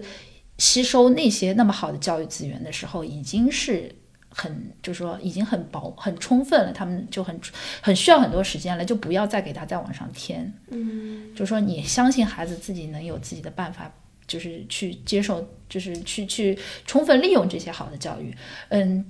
反而是就是说，如果你孩子因为各种各样的原因，你没有办法受到特别好的就是那种教育的话，你要利用机构。嗯，就是我觉得这是个平衡，嗯，这是，而且你要明白，就是这个机构的教育到底是为了什么？就是无非还是为了你在学校成绩好嘛，对吧？而且是在学习成绩好，呃，不是在学校的成绩好不好，不在于你是不是报了班儿。就是小学，因为小学普遍学校里面教的都很简单，所以就说这跟你外面报多少班是有关系的。但是在中学阶段还真不是这样，中学阶段的话，学校会做很多工作。嗯，学校有时候孩子的话，真的是就是说，像那位校长说的，就是说你就相信学校教育，成绩差一开始没有关系，要有这个定力。我那个，我觉得就是说，你要相信孩子有个成长的这样一个曲线，就是要有这样一个曲线。如果就是说，我我你只说句老实话，就是说那个学校的家长会很大部分时间是在说家长互相交流，我们怎么克服我们的焦虑。家长如何克服自己的焦虑，然后就是说家长在形成一个互助体系来帮助彼此克服焦虑，然后相信孩子能够在这个环，因为你想看任何环境当中都一定会有排名的，嗯，它一定会有一个相对的一样一点，他们但是你要相信，在一个更大的版图里面，你的孩子已经是很优秀的，所以说这种彼此相处焦虑，然后相信孩子能有办法解决他自己的问题，这个是我觉得是对中学阶段的家长很重要的一点，嗯嗯。感觉像一个中产妈妈戒酒会。我我去年也采了杨科老师，他就讲说。他说：“你你放到说具体的这个生活环境里边儿说，如果大家都集体反抗这个政策，抵嗯抵抗这一套，那你可能会有有一个更加公平的教育环境。但是说你放到个体上，然后你就跟一个人说你别干了，这这不太现实。嗯然后呃，他就说，因为所以大家不可能说个体化的反抗这一套，那你就不能因为有一些妈妈更努力、更上进，你就污名化这些人。嗯然后你也你，但是他也不希望说其他妈妈因为别人在很焦虑，然后就觉得自己是很不称职，很那那也很对对对对不公平。嗯，然后他就说，他说不同的家长承受的完全不一样。他说一个医生妈妈，一个企业高管妈妈，这些妈妈就没有没有可能全心全意来辅导孩子，因为女性的时间也是不等价的。他说很多工作是可以外包，但是从最后来说，说教育经纪人这个职业就没有办法外包，因为你得特别理解你的孩子，这个是呃，你哪怕是交给自己的孩子的姥姥姥爷，他也是完成不了的。然后他确实觉得说，现在是更有资源的人，上升空间越大，天资不够的人也可以用砸钱上补习班来补足。然后杨科老师自己有同学在美国，就那个孩子是有数学天赋的，他说在美国这就是国家出钱送去集训队，他觉得这种方法更能节约社会资本。然后现在。在黄庄这儿，很多母亲是在以牺牲个人事业的方式来成就孩子，所以就可能说，社会如果承担的更多，或者它某种层面上更公平一点的话，会对大家都是一个好很好的事情。是的，而且我觉得像刚熊阿姨讲到两点，其实一点就是污名化，就刚你之前讲的那个例子，其实也是嘛，就是每一个班可能都有一个疯妈妈的嗯。这样的一个传说或者刻板印象，然后可能如果是呃你们呃夫妻双方协助育儿的话，可能丈夫有时候还会不理解为什么妻子你要去这么焦虑，然后你要去报这么多班，可能也会影响夫妻的关系啊什么的。然后包括比如说别的妈妈看到你也会觉得说你孩子本来天资就不好，你为什么要这么努力？其实这本身也是对于努力的一种污名化嘛。然后另外一方面的污名化就是，就你刚刚说那种母职的 guilty，就是比如说如果我看别的妈妈都这么努力，然后我如果没有努力的话，我会有一种 peer pressure，然后我会问自己说，为什么我就我是不是一个不称职的母亲？其实这都是当下在发生的一些问题和现实吧，我觉得。而且对于你是不是一个好妈妈，完全是从你孩子表现上来看的。对，这个其实是最糟糕的一点，是的是的因为那个孩子又是其实是母亲没有办法完全控制住的，嗯，所以这是这是我觉得这个是最根本意义上的焦虑的，有母亲的焦虑的来源。嗯我觉得这又回到了我们之前聊，比如说母子关系到底是一种怎么复杂的关系。哦，我想的都不是那个，我想的嗯是刚才刘老师说，就是因为。呃，比如刘小强的孩子都是要上清北的，所以就这个事实让爸让妈妈很焦虑。哦，不是，当然不是都是哦，要不是，就是大家都奔着清北去的。嗯，对对对但其实就是说他们就说上一本线是就是说比较稳的，嗯刘小强的话上右本。然后我就想到，我去年冬天回去看到，回去见了我高中的英语老师，他现在在带一个高带高二的班级，然后他就说现在的学生状态都很差，然后有的时候希望找他们家长来谈一谈，然后怎么样改善学习状态，家长是根本不来的，他可能一年找十对家长，十对家长就来一对这样，然后他们就去会家访，然后家长就会跟他说，反正也考不出去，或者说考了一个不怎么样的学校，又怎么能改变他的人生呢？然后其实刚才我我们做这期节目之前，大家就一直说哦，是我父母其实当时没有那么激娃，没有那么激我。然后我觉得这不光是一个时间上的关系，也是一个空间上的关系，就是这种。教育的差异，其实可能在北京，大家在海淀是这样一个状态，但在比如在一个欠发达的省份，可能他现在就是反而是完全没有焦虑的。其实因为你问的是高中的那对个可能也不太高中已经分流了，所以我就说，就是说，永远的关键在于小升初，呃，不是不是小升初那个中考，嗯，就是就是高，甚至在更早，就是看个地方，即使是在边缘的地方，嗯呃，那个地方那个省。最有希望考进考出来的地方，都是在那些超级中学。他们是在嗯中考的时候就已经把学苗都拉走了，是的，所以剩下的就没有好的，说明他们真的是没有办法考出来。是的，就是这个重点中学的问题，我记得在前几年也过也有过一个屏幕教学的那个讨论嘛，是当时是有全国有二百多所位于贫困地区的高中跟着成都七中一起上课，就成都七中会提供这个视频，然后这些贫困中学跟着他们一起上课，然后这些学生的成绩就提高，然后本科升学率也翻了几番，然后大家就在赞扬说是屏幕改变了这些贫困地区孩子的。这个生活的道路改变了他们的人生。然后我记得当时知琪其实写过一个稿子，就是其实这种重点中学的角色是非常的 tricky 的，就是它的存在其实反而是加固了这种教育不平等，因为他把优秀的生源和师资全部都拉到他那里去了。他即使反哺给贫困地区这种视频授课的内容，其实他是在加固这整整个的等级化。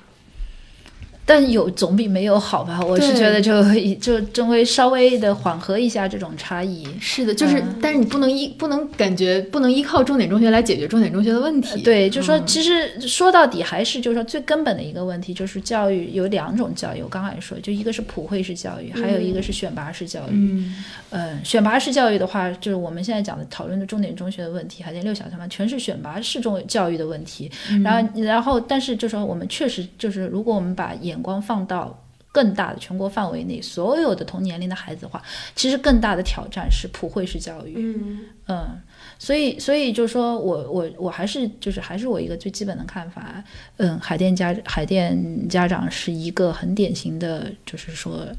中产现象。嗯。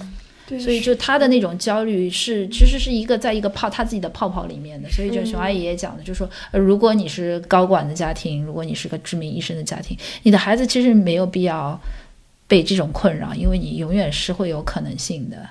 呃，你在中国读不好，我就送你去国际学校。北京有很多你交了钱就能上的国际学校，你开开心心的就就到了高三，然后就去上一个排名前两百的，随随便便就能上那么一个美国大学，然后拿了一个文凭回来，轻轻松松就给你安排个工作啊。嗯，我觉得还是就是分配不平等吧。比如说每年清北拿到的教育投入是多少？那是以上百亿来计算的。那你比如说普通的。边缘省份的这二幺幺九八五，他拿的钱可能就是个位个位数几亿，那你再往下，你可能就拿不了多少钱。那这个钱投入起来，每个学生能占的这个实惠肯定是差很多的。可能是上了清华的学生和上一个什么普通二幺幺的学生，他智商上没有差距那么大，但你可以享受的东西就完全不一样。就包括北京，你说不平等也是啊。像我去年那个稿子，呃。跟跟我一起来做的那个实习生，她是清华新闻系的一个女孩，她是牛栏山中学毕业的，这是顺义最好的学校，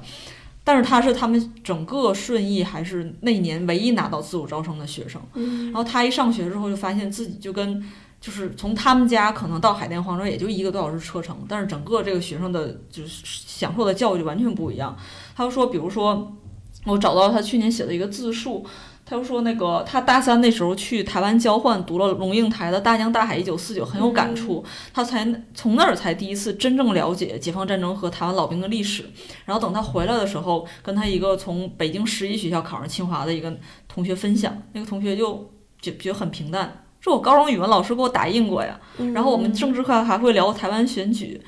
就而且这个男孩是一个参加化学竞赛的理科生，就他的这种文史知识都要比这个这个文科女孩要要强很多。然后他说他高三的时候做了一套海淀区二模。然后那个题目是如何看待抗日神剧？他们的范文是说抗日神剧不尊重历史，要批判怎么怎么样。然后海淀区的一篇范文是酣畅淋漓的讨论德国纳粹主义和极权主义，然后还提供了有有一篇还引用了波普尔的一句话，恰到好处，还是挺惊艳的。然后他说我这个时候我跟我周围同学的哲学读物还是苏菲的世界和周国平，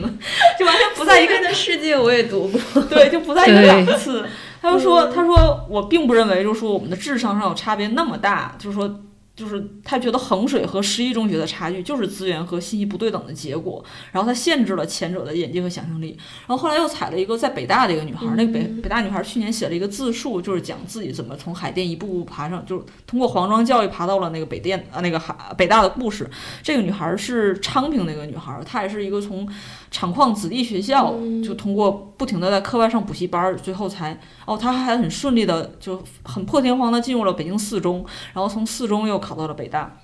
这个女孩就讲说，就是她高考之前，清北的招生招生老师会跑到四中驻扎，然后就跟他们同学里边一遍一遍的聊。她有同学就最后聊的就是我我我不想再见这些老师了，太烦了，我没有时间。但是她的真正的她的小学的同学，她的初中同学能有这样的待遇的人实在太少了。然后等到他他跟我聊的时候是去年春天嘛，他说去年又赶上那个就是说要保送的时候，他的初中是西城的外国语吧，好像是。他有个学妹就把自己的自荐信发给他，说你能不能帮我看一下？然后他当时都不好意思说，就就是那个女孩非常详细的列了自己课外做了什么，又拿了什么荣誉。他想告诉他说，这其实根本就不重要，这个就是你的出身可能导致你。第一关你的简历就被刷掉了。他说，真的是四中的学生给清华招生办老师说，给清华招生办老师写信，开头就是“亲爱的北大老师”，根本就不重要，就是。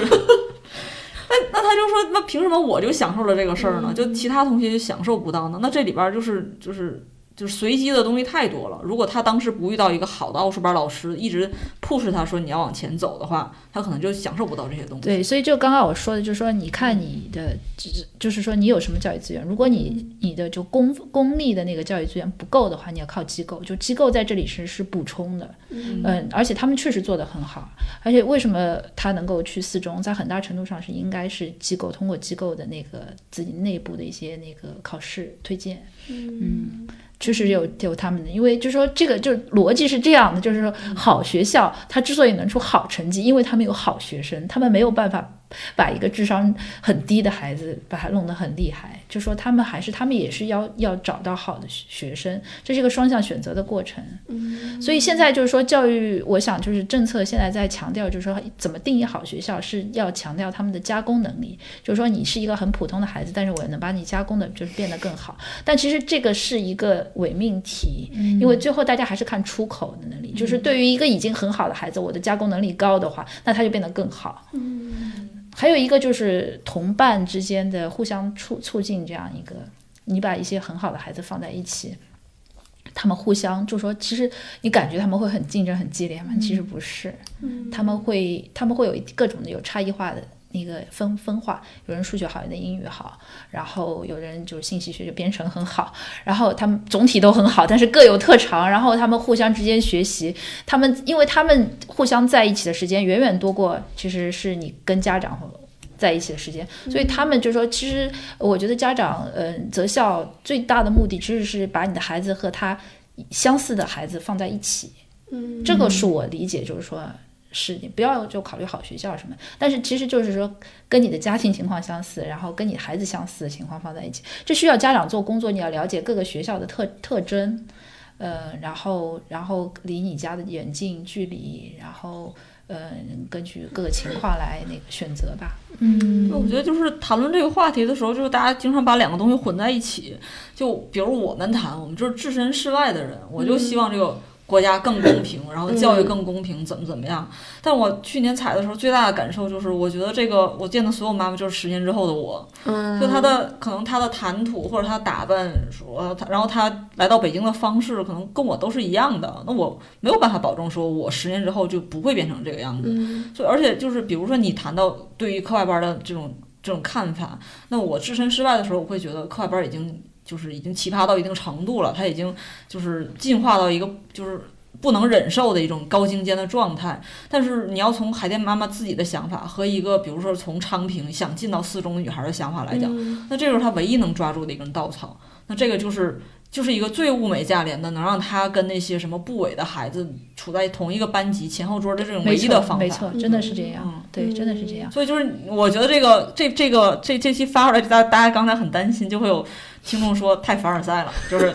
你们太站着说话不腰疼了，但是你也要看到你自己的角度在哪儿。嗯，是的，嗯，我觉得这是一期非常令人深思的节目，就是我录到这儿已经。对，就是我觉得挺有意思，确实是熊阿姨刚讲的，我们其实是有点像两个立场，就是因为我们就是有有一位母亲在这里，她是两个孩子的母亲，所以她会有她的想法，包括她在比如说性别分工这个问题上，包括她和孩子之间的关系的问题上，其实她有很多她自己的想法。然后我们三个其实相对来讲是更置身事外的，就我跟熊阿姨的想法也一样，就是我会觉得说，哎，我们的教育为什么不能更加公平？为什么是呃相似的孩子在一起，而不是说差异比较大的孩子在一起？因为如果相似的孩子在一起的话，可能就真的变成是四中和四中的孩子在一起，然后杀马特和杀马特在一起，就是九八五相亲局那种？对，就是嗯就是九八五相亲局对对对，就完全没有一个可能阶层之间可以相互流动和走动的这样的一个空间。但是我觉得这这个事情确实是很复杂，就是。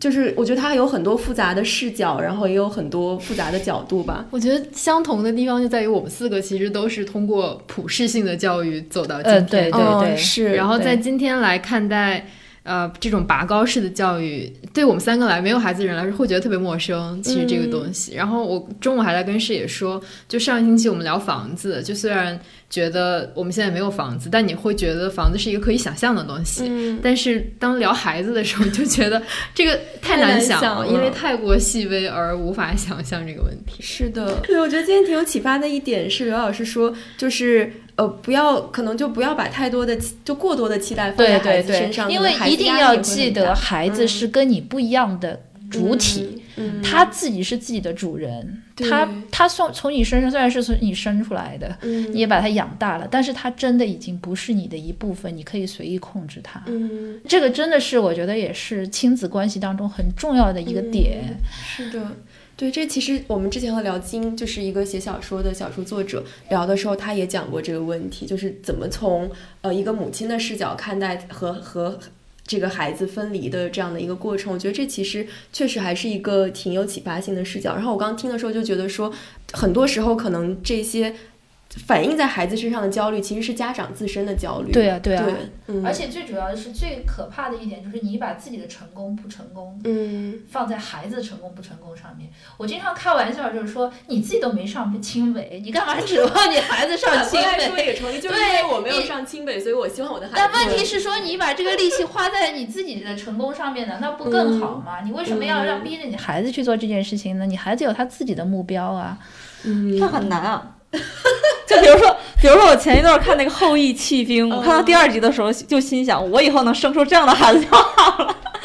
就你还是期待说，给这个孩子给你人生不一样的可能嘛？可能我这辈子就到这儿了。但是我后来一看，这个《后羿弃兵》的主角他妈是一个能写高等数学论文的一个人，你就啊放弃了放弃了，放弃了。这个我觉得，说实话，我觉得这是另外一个误区，这也是让海淀很多家长特别焦虑的一点。大家都觉得智商这个东西是遗传的，嗯，但是它有一个规律，就是它往，就是它的偏向是往中间的。就是它是区区，就是有一个专门术语，但是就是说，因为你已经是很聪明的人了，你是你已经是家长已经是清北了，你你是已经是很聪明的人，你生出的孩子更大的可能性是比你更笨，而不是比你更聪明，因为。超长的智商在人群中的分布的比例一定是一个橄榄型，两头特别少，所以你就凭你的常识你这么想，但是所以你像刚刚你说的那个从昌平考进来的女孩，那她就是一个特例，她我相信她父母不见得是特别聪明的，但她就是就是智商这个东西是随机的，否则的话，如果聪明的人生出来孩子。比他还聪明的话，最后你想的话会变成什么样子的行为？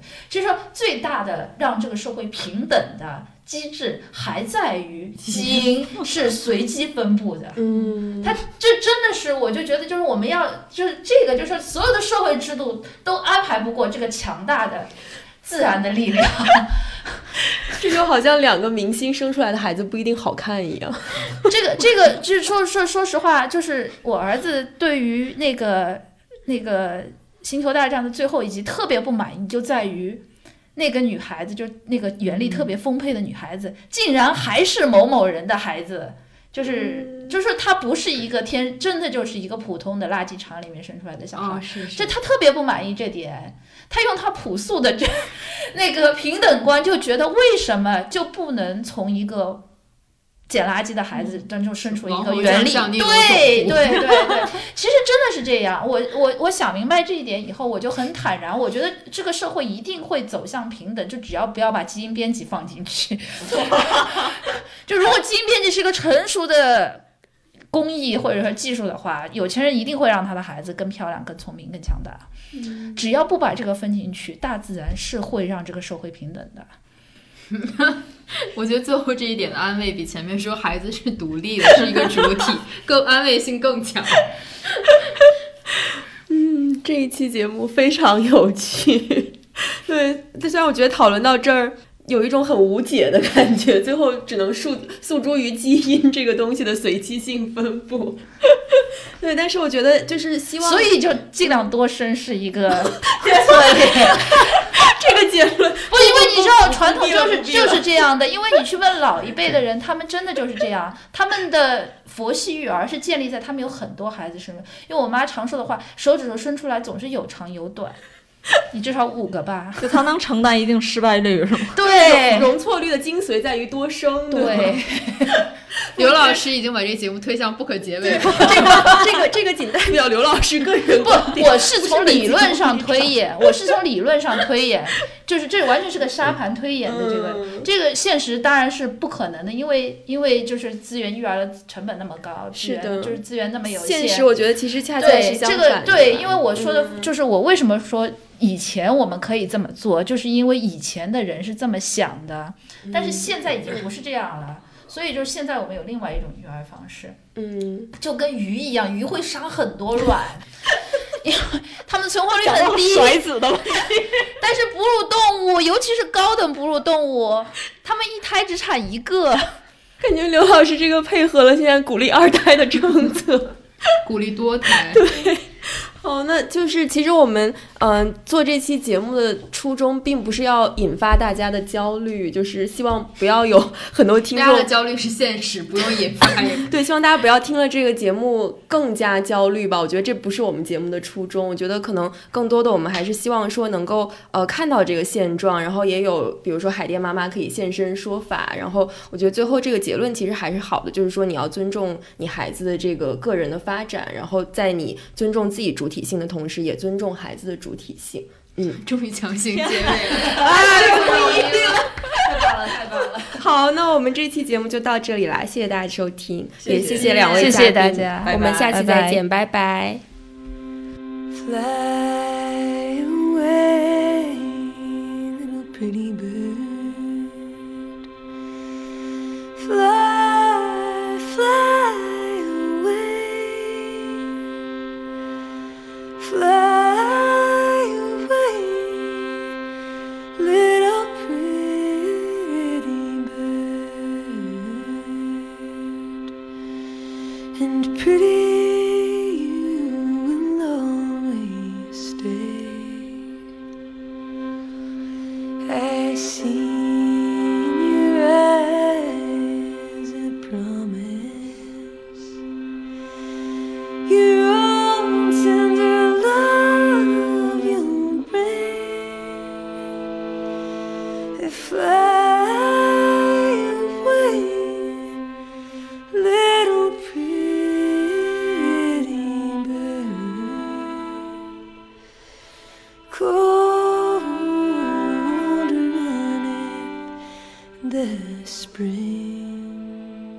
谢大家收听。你可以在微信和微博搜索“随机波动 （Stochastic Volatility）” 关注我们，也可以关注官网 www.stovol.club，